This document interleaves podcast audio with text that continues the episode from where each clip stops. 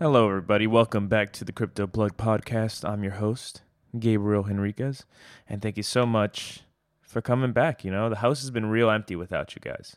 All right, there's echoes. I think there's a ghost in the other room. Real empty. But today's going to be a shorter episode than usual. I know we already do semi-short shows, but this one's going to be a little bit shorter. And the primary, uh, you know, objective of this episode is really to announce the winners of the Dash giveaway. Uh, and we're going to discuss one big thing. So these next nine people have won the Dash giveaway. Congratulations, and here it goes. Jeff Gross, congratulations. Crane Energy Flow, ADNF X2, Tony Stanley, Poe, Rosella Herman, Stygian Dehan, Maverick, and Wilmar Toro. So that's the nine winners. Congratulations to those who won. If you didn't, better luck next time. I'm sure that we'll have another giveaway. So don't don't hang your head. All right, man. All right, or or a woman, anybody, whoever whoever's listening to this. If you didn't win, just you know, don't hang your head. There's gonna be another one. Right, congratulations to the winners, uh, guys. Tomorrow, uh, the first episode of the When Moon podcast will be published on our When Moon SoundCloud page in the description below. All right, guys. So, uh, as I said, this is going to be a relatively short show. So, what we're going to discuss real quick in a few minutes is one big thing. Today's one big thing is relatively astonishing, honestly. Uh, $1.1 billion worth of cryptocurrency stolen in the first half of 2018 alone. That is a lot of money, guys. But, you know, obviously, we're obviously just about to finish up the first half of 2018. So, unless this number doubles, maybe we'll see a little bit of improvement in the second half, right? All right, guys. So, according to a recent study conducted by cybersecurity company Carbon Black, $1.1 billion in cryptocurrencies have been stolen this year so far. Carbon Black security strategist Rick McElroy states that some of the thefts have been carried out by criminal gangs, but also by highly trained developers and engineers that want to supplement their income. I mean, you know, I'm I'm never going to justify scammers. I'm never going to justify people that do these horrible things but logically yeah i understand that these people are criminals and sometimes they they work white collar jobs they can be engineers they can be developers all these people and they could be the ones that are conducting these scams. It makes sense you know? If if somebody feels like they're not getting paid enough and and they lack the moral fortitude i guess to not steal from other people i could see them seeing this as an option. I could see them seeing as as they have all these skills right and they see other people with more money than they have and they they basically delude themselves into believing that they deserve that money instead or that they can steal it and get away with it and and so they do so it's not always the people that are doing it in, in seedy, you know, like abandoned warehouses, like, you know, that you see in the commercials and stuff. That's not really how it works. Some of these, uh, some of these gangs or the people that do this or the organizations that carry out these these these hacks and use malware and all that stuff to steal your money they can be quite sophisticated. So anyway guys uh, these thefts can be extremely costly to the average cryptocurrency investor or hodler or anybody really in the space because if you invest or or if you deposit a certain amount of money into a bank or something like that, or you make an investment involving a bank, sometimes you get covered by the FDIC. And uh, if there's a huge loss for any reason, sometimes most of the time you'll get paid back that money. But in cryptocurrency, there's not really that safety net. So the people that lose their cryptocurrency in thefts are usually left out to dry unless you can find some brilliant white hat that's going to try to help you get your money back but sometimes it's just gone forever. So there is no safety net like that. You know it's extremely costly.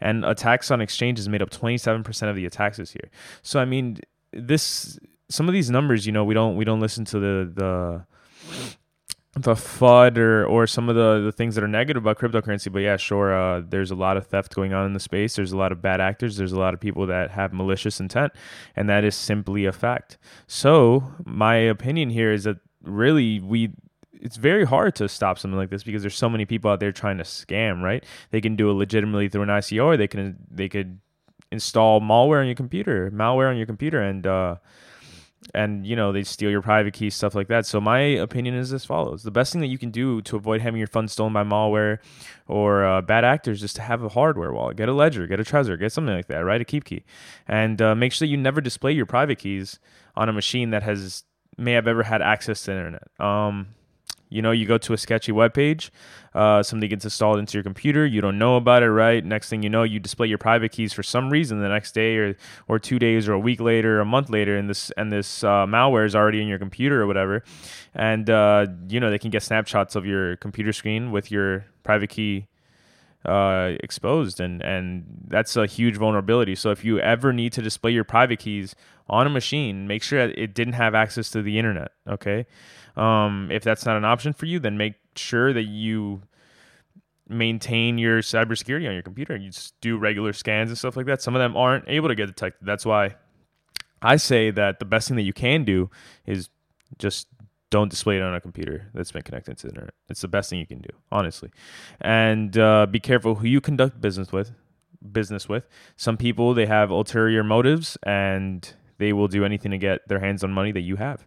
So just be careful there. Be careful uh, who knows how you store your cryptocurrency. Don't go around pe- telling people you have paper wallets or you have hardware wallets or or you keep it on on software on your computer. You know the the you have desktop wallets and stuff like that. Don't tell people they don't need to know.